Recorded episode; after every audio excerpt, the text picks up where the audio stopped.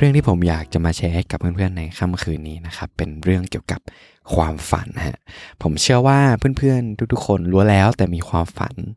ที่เราอยากจะไปให้ถึงที่เรากำลังเดินไปหามัน หรือเราอาจจะหลงลืมมันไปบางครั้งบางข่าว วันนี้ครับผมอยากจะมาแชร์เรื่องราวที่ผมได้ตกตะกอนความคิดเกี่ยวกับตัวเอง ถึง สาเหตุว่าทำไมบางครั้งเราหลงลืมความฝันของเรา และอะไรเป็นสิ่งที่ทำให้มันชุดลังความฝันของเราไว้ที่ทำให้เราเนี่ยไม่ได้ทำมันหรือว่าทำมันไม่สำเร็จสักทีมาลองฟังไปพร้อมๆกันครับว่าคำตอบที่วิเคราะห์ตัวเองตัวกรความคิดจากตัวเองคืออะไร และประสบการณ์อะไรที่มันทำให้เราเนี่ยหันมาตั้งคำถามกับตัวเองในเรื่องเหล่านี้ มาลองฟังไปพร้อมๆกันครับ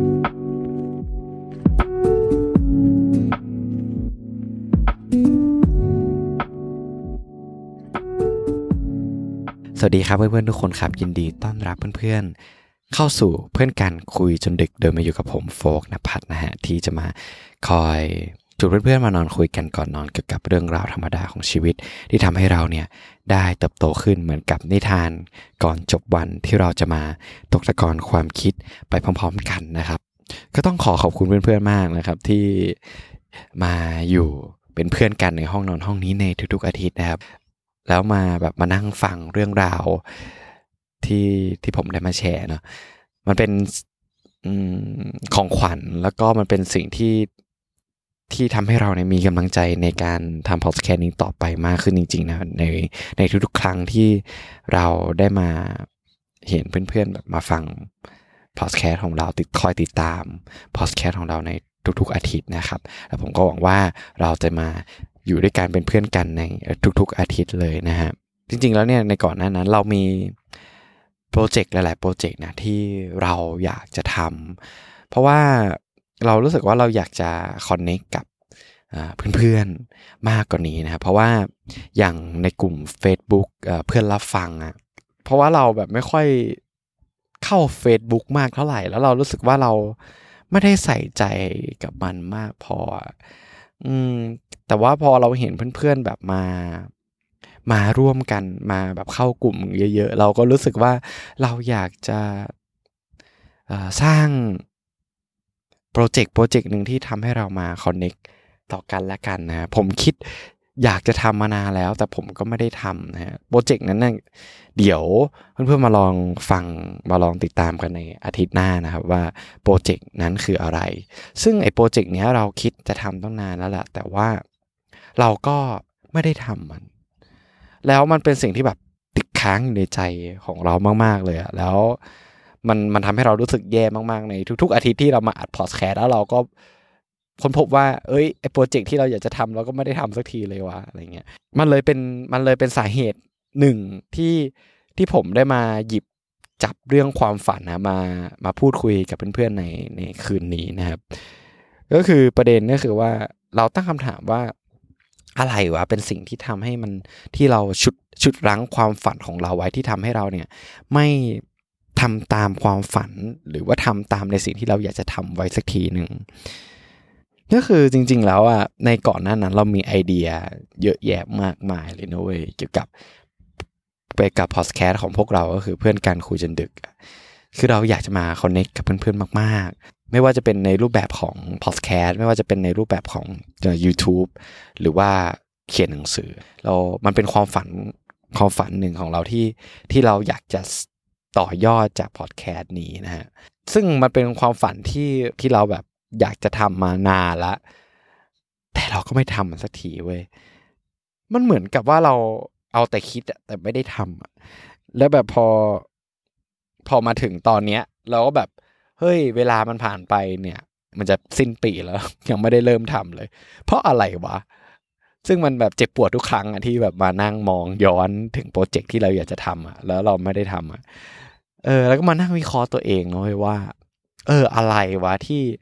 ที่มันฉุดหลังเราไว้ที่ทำให้เราไม่ทำมันอะเออ แล้วแล้วพอเราวิเคราะห์ตัวเองเราได้คำตอบมาใครคำตอบเหล่านั้น เรารู้สึกว่า มันน่าจะมีประโยชน์กับเพื่อนๆที่กำลังรู้สึกเหมือนกันว่า เรามีความฝันเรามีโปรเจกต์ที่อยากจะทำหรือว่าเราอยากจะทำอะไรบางอย่าง แต่แบบเรามักจะหลงลืมมันหรือว่าเรามักจะไม่ได้ทำมันมันเป็นเพราะอะไร ก็มาลองฟังกันนะฮะคือตัวแปรหนึ่งที่มันทำให้ผมแบบมานั่งวิเคราะห์ก็คือ เรารู้สึกหมดไฟเว้ยเรารู้สึกว่า เราไม่มีพลังในการทำอะไรเลย ในช่วงอาทิตย์สองอาทิตย์ที่ผ่านมา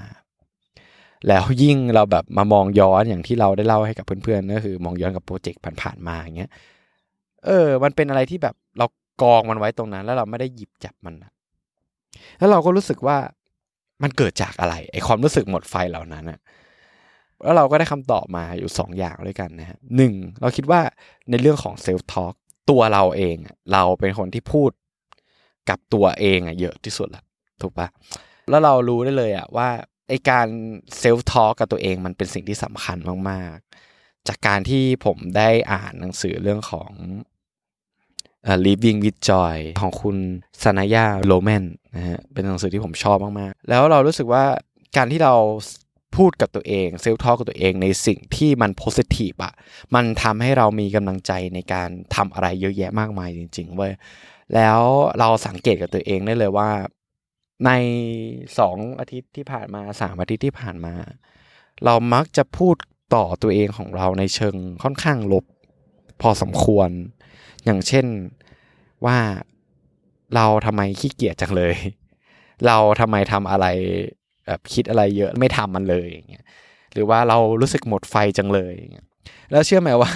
พอเราพูดกับตัวเองบ่อยๆอะเอ้ความรู้สึกมันความหมดไฟความแบบขี้เกียจมันมาเว้ย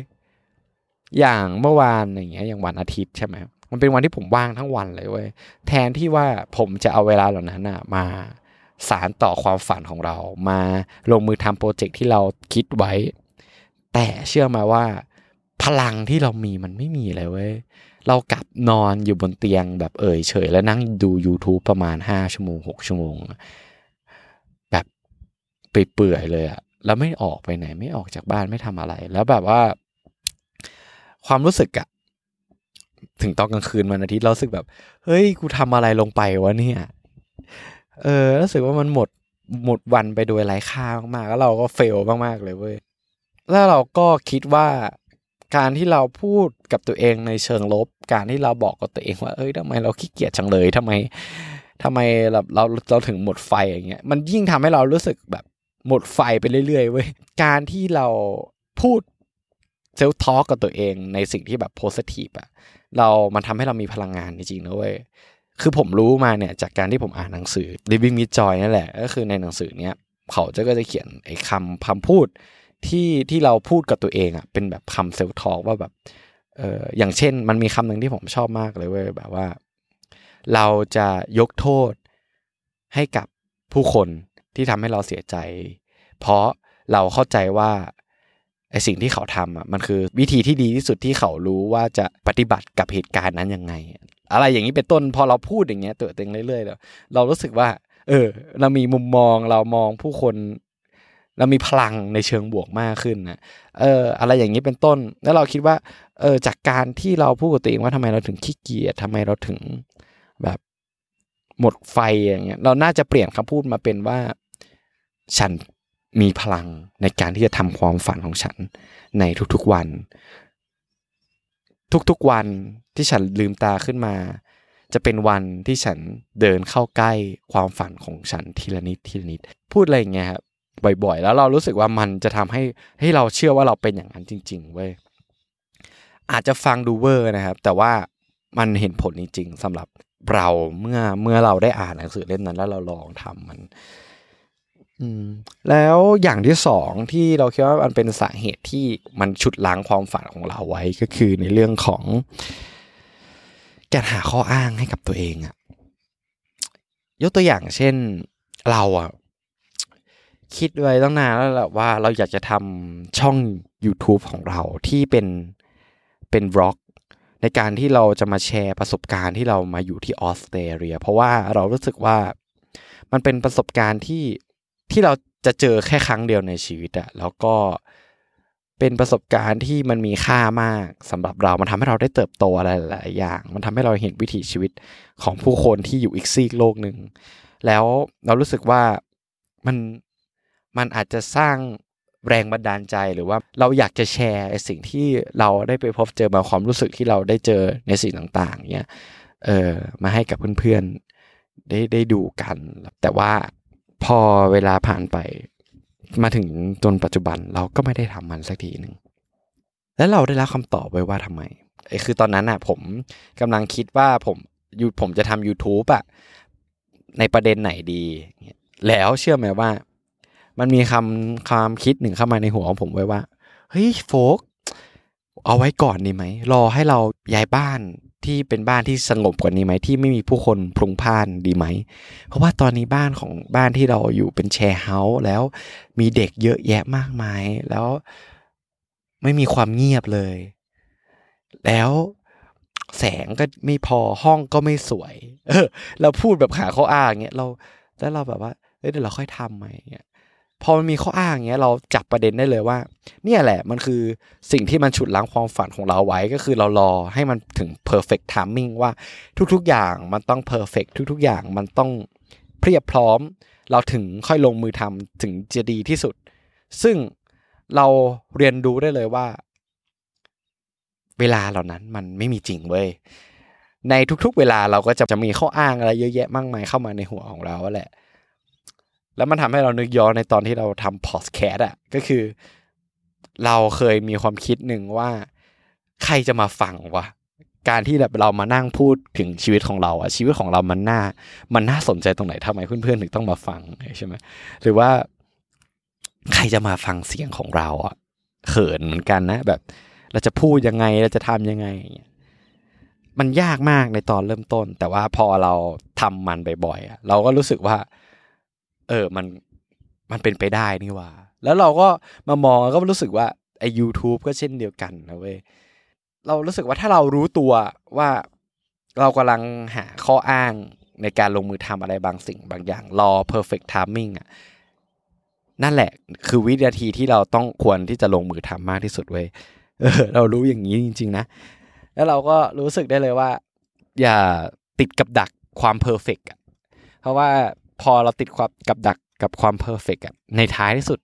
เราก็จะไม่ลงมือทำอะไรเลย นั่นแหละเนี่ยคือสองสิ่งที่ที่เรามานั่ง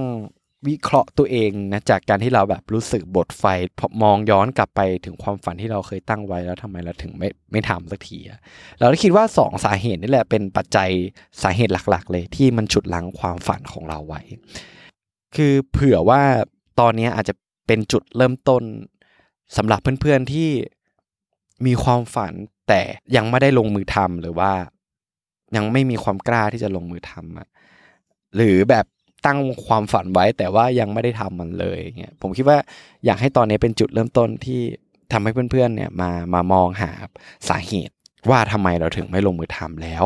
เริ่มต้นลงมือทำและเดินทางไปสู่ความฝันที่เราได้ตั้งไว้สักทีหนึ่ง ผมก็หวังว่าตอนนี้จะมีประโยชน์กับเพื่อนๆ ไม่มากก็น้อยนะครับ ก็ถ้าเพื่อนๆ คนไหนคิดว่าแบบไอสิ่งที่ผมได้มาแชร์มันดู